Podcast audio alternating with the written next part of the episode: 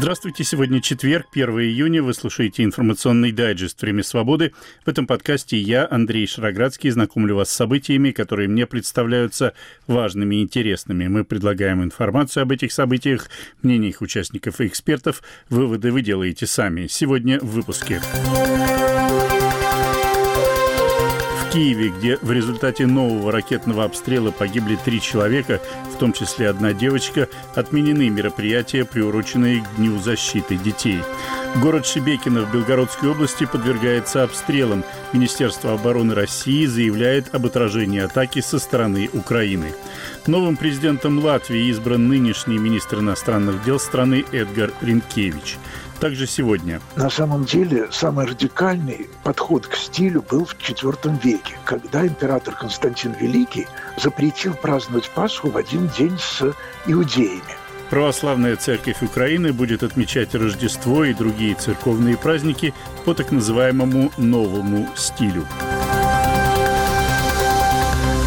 В Киеве сегодня отменены все мероприятия, приуроченные ко Дню защиты детей, который отмечается 1 июня.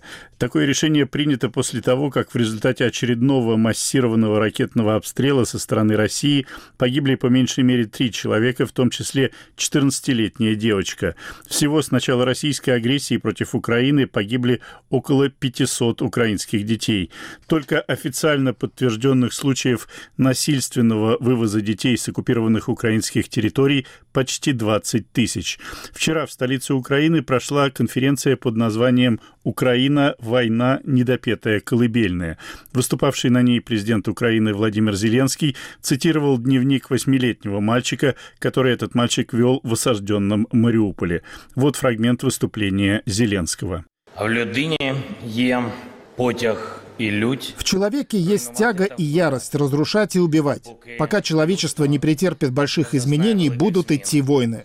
Все, что было построено и выращено, будет уничтожено и изуродовано, после чего человечеству придется все начинать сначала. Этим словам много лет, 80 лет. Эти слова принадлежат человеку, известному во всем мире, человеку, который, по мнению многих, изменил историю. Это не политик, не религиозный деятель, не научный работник, не деятель искусства и, наверное, самое главное, не взрослый человек. Это слова ребенка, 13-летней девочки Анны Франк. Дневник, который она вела два года в убежище во время нацистской оккупации, всколыхнул мир, но не предостерег. И доказательство тому появление в 21 веке нового страшного детского дневника, написанного восьмилетним мальчиком Егором в блокадном украинском Мариуполе, который тогда уничтожали войска Российской Федерации. Общую ситуацию защиты прав детей во время такой войны и, по сути, главные вопросы этой важной конференции фактически отражает именно этот дневник. Без прикрас, коротко, очень простыми и очень болезненными словами. Он, этот дневник, начинается так. «Война. Я хорошо поспал, проснулся и улыбнулся». Мы живем во времена, когда для детей это счастье, когда каждую ночь сирена воздушной тревоги, и просто поспать — это счастье, это ценно. Когда каждую ночь ракетные атаки и проснуться утром — это действительно бесценно. Це дійсно, напевно, безцінно. Это был фрагмент выступления президента Украины Владимира Зеленского на конференции в Киеве под названием «Украина. Война. Недопетая колыбельная». Владимир Зеленский привел еще несколько цитат из дневника мальчика из Мариуполя. Одна из них звучит так. «У меня умерла бабушка Галя, две собаки и любимый город Мариуполь». Как заявляют представители ВСУ, все ракеты, атаковавшие минувшей ночью Киев, были сбиты. К жертвам привело падение их обломков. Сегодня один человек погиб при обстреле Херсонской области, еще несколько получили ранения. Днем был нанесен ракетный удар по Харькову. А Министерство обороны России сегодня заявило о предотвращении нападения ВСУ на город Шебекино в Белгородской области. По информации Минобороны, атака была отбита на границе.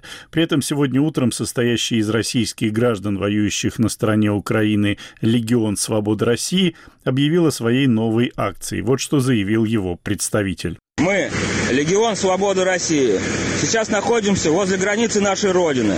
Очень скоро мы выдвинемся вновь на территорию России, чтобы принести свободу, мир и спокойствие. Грайверов – это только начало. Вследствие трусливости путинских военных шакалов нам досталось много трофеев. Благодаря этому мы сможем больше вооружить наших соратников. Мы идем освобождать всю Россию, от Белгорода до Владивостока. Для этого, чтобы в Москве был поднят бело-синий-белый флаг свободы говорил представитель Легиона «Свобода России», губернатор Белгородской области Вячеслав Гладков, отрицал проникновение в область вооруженных отрядов со стороны Украины. Из приграничных районов области продолжается эвакуация населения. В Белгороде уже подготовлены несколько пунктов временного размещения мирных граждан. И вот что рассказывает одна из размещенных там женщин из Шебекинского района. Провели очень жуткую ночь сегодня, но так как сегодняшняя ночь была, это самое страшное. Уже прощались с жизнью, если честно сказать. Обстрелы со всех сторон, так гремело его дело. Мы в Шебекино живем, а со стороны Таволжанки, сказали, отбили бой. Там уже были и танки били по Шебекиной. В общем, когда сидишь в доме, то наистрашнейший э, звуки. Ну, такое впечатление, что если бы мы не уехали, что мы, мы не выжили бы. Это вот такое ощущение было. Если подробности боя на границе, если он действительно был пока, по крайней мере, не ясны, то очевидно, что Белгородская область подвергается уже несколько дней интенсивным обстрелам. Об этом говорил в утреннем обращении и губернатор Вячеслав Гладков. Недоброе утро выдалось в Белгородской области, в Шебекинском округе непрекращающийся обстрел со стороны вооруженных сил Украины. 8 человек раненых, погибших нет. Противника на территории Белгородской области не было и нет. Вооруженные силы, пограничники, Федеральной службы безопасности, Росгвардии на месте.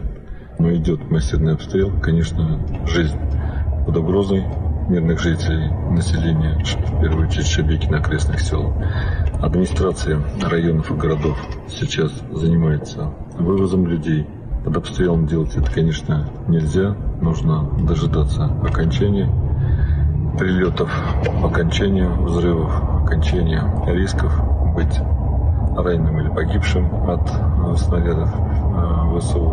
Поэтому вся информация если есть необходимость срочной эвакуации, мы защищенную технику подгоним к вашим домам, оставлю под своим постом телефоны, по которым нужно обращаться. Это был губернатор Белгородской области Вячеслав Гладков. Отмечу в очередной раз, что в условиях войны и запрета на деятельность независимых журналистов в России у нас нет возможности проверить многие факты, которые приводят в эти дни российские официальные лица и провластные СМИ. Сегодня в первой половине дня появлялась информация о том, что снаряд попал в автобус, перевозивший мирных жителей, что привело к гибели по меньшей мере одного человека и ранению еще нескольких. Однако позже Вячеслав Гладков фактически опроверг эту информацию, заявив, что автобус был пустой. Многие телеграм-каналы распространили сегодня видеокадры с горящим в Шебекино пятиэтажным зданием. Как выяснилось, это здание общежития или интерната, пострадало и расположенное рядом здание городской администрации. По предварительным данным, все это стало следствием удара системы залпового огня «Град». Вот что сегодня днем рассказывал приехавший в Шебекино и немедленно попавший под обстрел корреспондент про военного информационного агентства «News Front».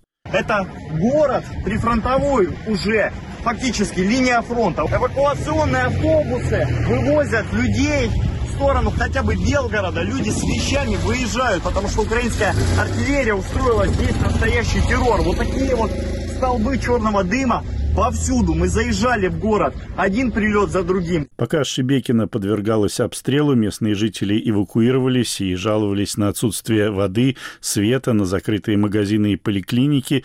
Пока военные, если верить Министерству обороны, отражали атаку на границе, не пуская ВСУ на территорию России, а в Калужской области падал очередной беспилотник, Владимир Путин, что характерно по видеосвязи, открывал фестиваль созданного уже во время войны молодежного патриотического движения первых и говорил, видимо, о самом главном, по его мнению, на данный момент. Более полутора миллионов писем участники движения отправили бойцам, воинам в зону специальной военной операции. Знаю, что наши герои ждут этих писем, хранят их как самое ценное. Хочу поблагодарить и тех, кто включился в акцию «Книжный мост». Активисты движения по всей стране собирают книги для ребят из новых регионов сопровождают посылки открытками с теплыми словами. Думаю, такая переписка обязательно перерастет в крепкую дружбу. Выступление Владимира Путина на открытии фестиваля молодежного патриотического движения первых. Вы слушаете информационный дайджест «Время свободы». Сегодня четверг, 1 июня. Тему выпуска представляю я, Андрей Шароградский. Своем комментарии по поводу недавней атаки беспилотников на Москву и Подмосковье Владимир Путин говорил, что Украина провоцирует Россию на активные действия, упомянув при этом находящуюся на оккупированной российскими войсками Запорожскую атомную электростанцию. Украина множество раз обвиняла Россию в том, что на территории станции размещены войска, при том, что любая авария там может привести к экологической катастрофе глобального масштаба. Ситуация на Запорожской АЭС стала предметом предметом обсуждения на очередном заседании Совета безопасности ООН. В частности, рассматривались предложения главы МАГАТЭ Рафаэля Гросси по обеспечению безопасности на АЭС. Российский представитель Василий Небензе так прокомментировал эти предложения. Предложение господина Гросси по обеспечению безопасности станции соответствует тем мерам, которые мы и так уже давно осуществляем в национальном качестве в соответствии с решениями, принятыми на национальном уровне. Так, с территории Запорожской атомной электростанции никаких атак никогда не было. На станции никогда не размещались тяжелые вооружения и боеприпасы к ним. Нет на ЗАЭС и военного персонала, который мог бы использоваться для нападений с территории станции. Нами осуществлены конкретные шаги по защите наиболее чувствительных структур, систем и компонентов станции от нападений или диверсий. Это был представитель России в ООН Василий Небензя. Посол Украины в ООН Сергей Кислица заявил, что Украина ни при каких обстоятельствах не будет обстреливать Запорожскую атомную электростанцию. А представитель Великобритании Барбара Вудвард обвинила Небензю во лжи, сославшись на данные разведки. Кроме того, она напомнила, что Запорожскую атомную электростанцию Россия удерживает незаконно, а вывод российских войск оттуда снял бы все вопросы, связанные с обеспечением ее безопасности. На новых снимках видны мешки с песком, установленные на боевых позициях на крышах некоторых из шести зданий атомных реакторов. Это указывает на то, что Россия включила здание атомных реакторов, самой большой в Европе атомной станции, в свое тактическое оборонительное планирование. Действия России нарушают все требования по обеспечению безопасности, выдвинутые генеральным директором МАГАТЭ Гроссим. Мы не перестанем заявлять, что пока Россия противозаконно незаконно контролирует атомную станцию, безопасность ее работы не может быть обеспечена. Это была представитель Великобритании в ООН Барбара Вудвард, поддержавшая Вудвард посол США в ООН Линда Томас Гринфилд в своем выступлении подчеркнула, что Россия намеренно скрывает данные о состоянии Запорожской атомной электростанции, и это только усугубляет сложившуюся сложную ситуацию. По последним сообщениям, еще усугубляя ситуацию, Москва отключила на ЗАЭС важнейшие датчики радиации. И это означает, что теперь данные со станции идут в российский орган ядерного регулирования. Это явная эскалация попыток России подорвать суверенитет Украины и ее полномочия в управлении ЗАЭС. А это подрывает уверенность в уровне ядерной безопасности на станции. Хочу еще раз подчеркнуть, Запорожская АЭС принадлежит Украине, и все данные с нее должны идти в Украину, а не в Россию. Фрагмент выступления посла США в ООН Линды Томас Гринфилд на заседании Совета безопасности ООН, посвященном положению на Запорожской атомной электростанции.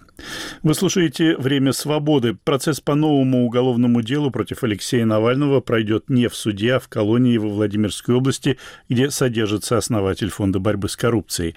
Об этом рассказала пресс-секретарь Навального Кира Ярмаш. Дело возбуждено по семи статьям, в большинстве из которых присутствует слово экстремизм, так и вижу, как судья сам решил перенести заседание из своего просторного кабинета с кондиционером в Москве в деревню во Владимирской области в актовый зал для самодеятельности зэков, написала Ярмаш в социальных сетях. В уголовном деле 196 томов, процесс закрытый, дело не смогли подробно изучить даже адвокаты Навального, не говоря уже о том, что самому Навальному, который сейчас находится в штрафном изоляторе, администрация колонии не дала обвинительное заключение заявив, что для ШИЗО это незаконный предмет. При этом процесс должен начаться уже на следующей неделе. Вот что говорит соратник Алексея Навального Иван Жданов. Ну, конечно же, никто не видел эти 4000 страниц. Алексею не дали фактически, их дали э, на полчаса и потом забрали. И адвокаты, я не знаю, имели ли они возможность, потому что они требовали ознакомления в присутствии Алексея, и не знаю, получилось ли у них, скорее всего, тоже не получилось, поэтому что непосредственно и конкретно в этих 4000 страниц мы можем судить только по косвенным признакам. И мы понимаем, что 4000 страниц — это только обвинительное заключение. Там есть все 200 томов. И судя по принципу, как они делают, есть большое ФБКшное дело, из него они берут, вытаскивают и, условно, какую-то часть взяли, раз отправили против Лилии Чанышевой, какую-то часть взяли против остальных. И то же самое они сделали с Алексеем. Поэтому я могу судить только по материалам вот этого большого ФБКшного дела. Там наверняка экстремизм, организация экстремистского сообщества. Доказывается этот экстремизм совершенно непонятно как, то есть просто скрины наших расследований, наших фейсбучных каких-то страничек, и называют это экстремизм. Ну вот, признали же ФБК экстремистским сообществом, а значит, это тоже экстремизм. И плюс э, показания каких-то мурзилок типа там Сируканов, Ремесло, э, наш оператор бывший Зеленский, который сотрудничает со следствием. Это ядро вот этого дела, которое, дело, которое отправится сейчас в суд. Вот, кстати, только-только появилась информация, что предварительно отдельно назначили на 6 июня на 11 часов. Опять же, до этого была информация, что 31 но, мая, но не состоялось. Вокруг этого экстремизма крутятся еще дополнительные статьи, как то э, руководство экстремистской организации, финансирование экстремизма. И вот э, в этом духе есть экзотическая статья э, создания юридического лица, посягающего на права граждан – есть еще статья про реабилитацию нацизма. Очевидно, что это эпизод за наш координатор какой-то волгоградский тогда, как Алексей облили зеленку, он родину мать закрасил и тоже достаточно известное дело. Какое отношение к этому э, имеет Алексей? Ни, никакого, конечно, но вот такое экстремистское сообщество, значит, Алексей отвечает за все абсолютно, в том числе за высказывание каких-то, опять же, подставных людей, подставных где-то там в регионах, которые за твиты Зеленского условно. Ну вот а, Алексею тоже а, предъявляют твиты Зеленского. Это можно судить из общего дела. Наверняка там какие-то у Алексея есть специфические детали, но опять же, мы не знаем, потому что адвокаты э, под подпиской нам ничего не говорят. С Алексеем, естественно, дело невозможно обсудить. И поэтому что там в деталях еще будет, это мы, наверное, узнаем уже процессе или после процесса, потому что процесс тоже будет закрытым. Это был соратник Алексея Навального Иван Жданов.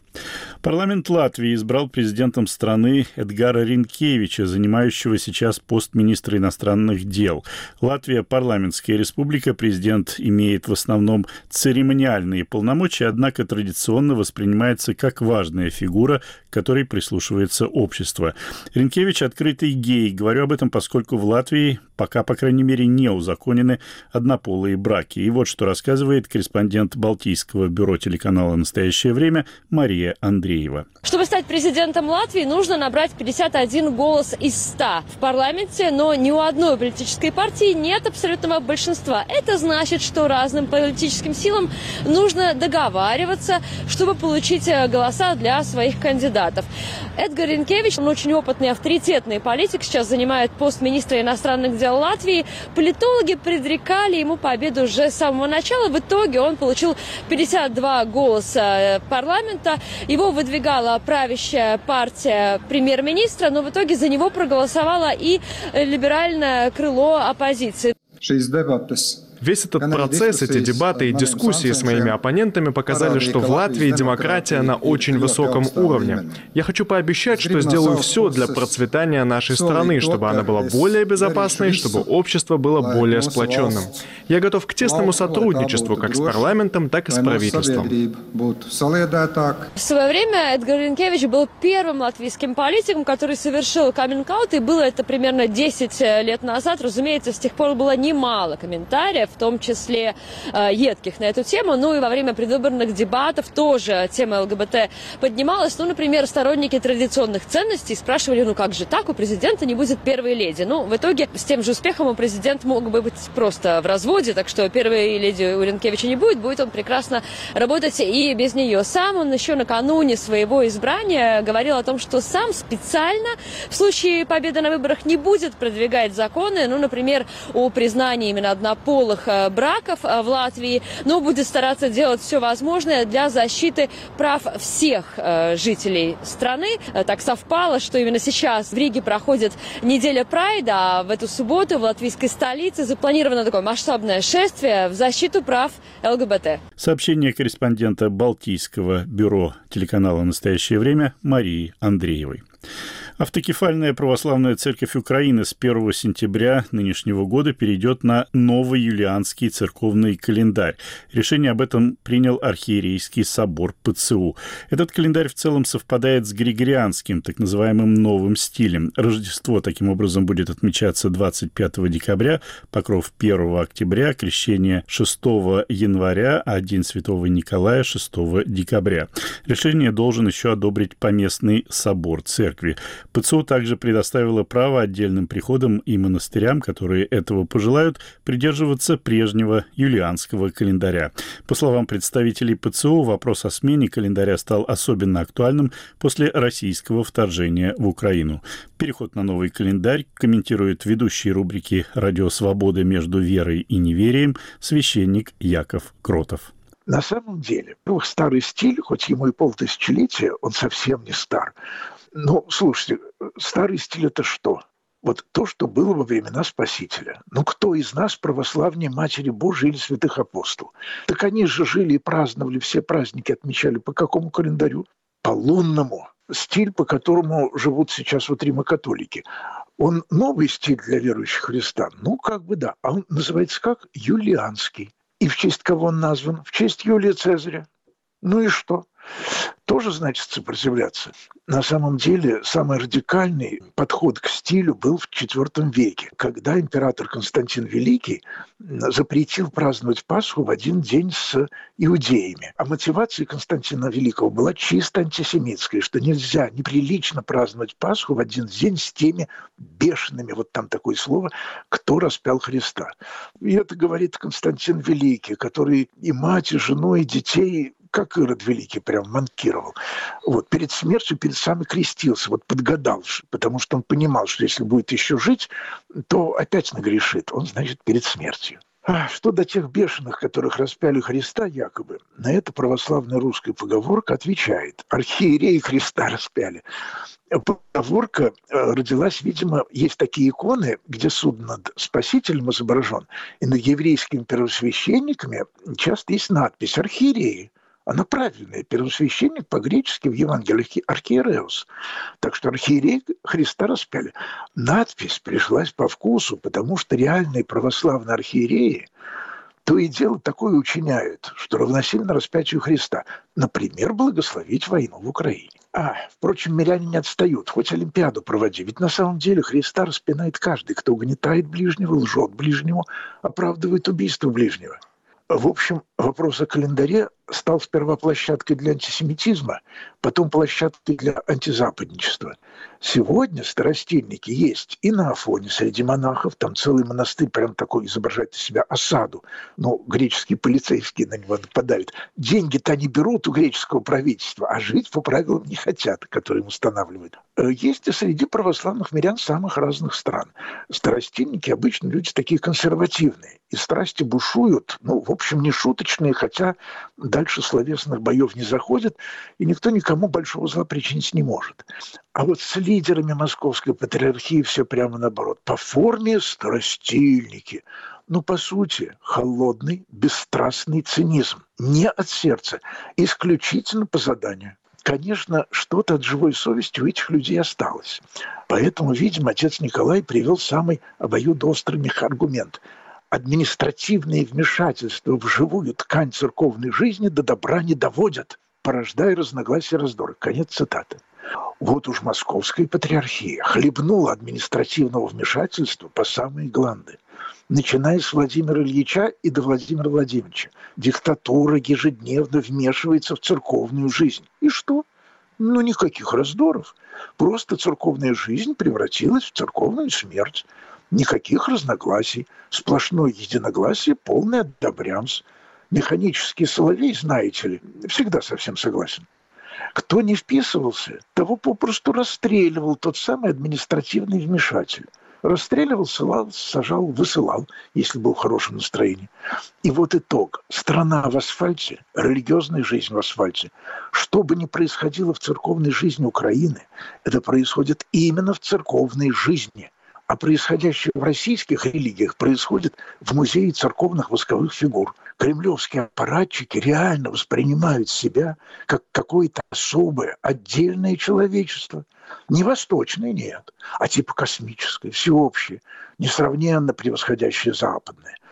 Уже не русский мир, а русское человечество. Скоро будет русский космос, русская вселенная. Где, в конце концов, у нас Рождество будут отмечать? В мае, а потом в июне.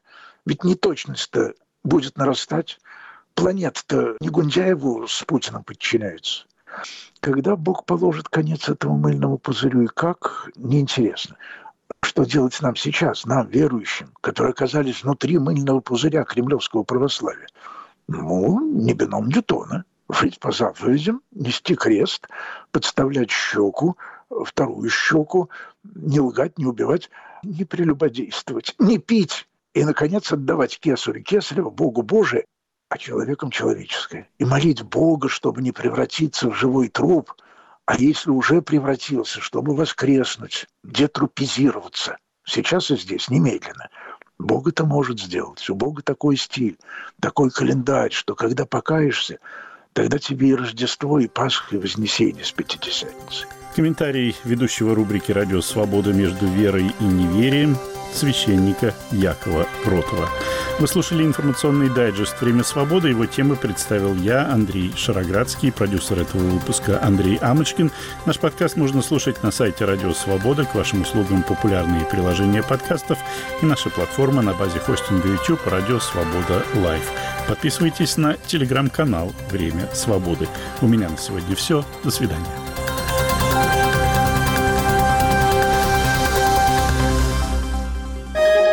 Студия подкастов «Радио Свобода».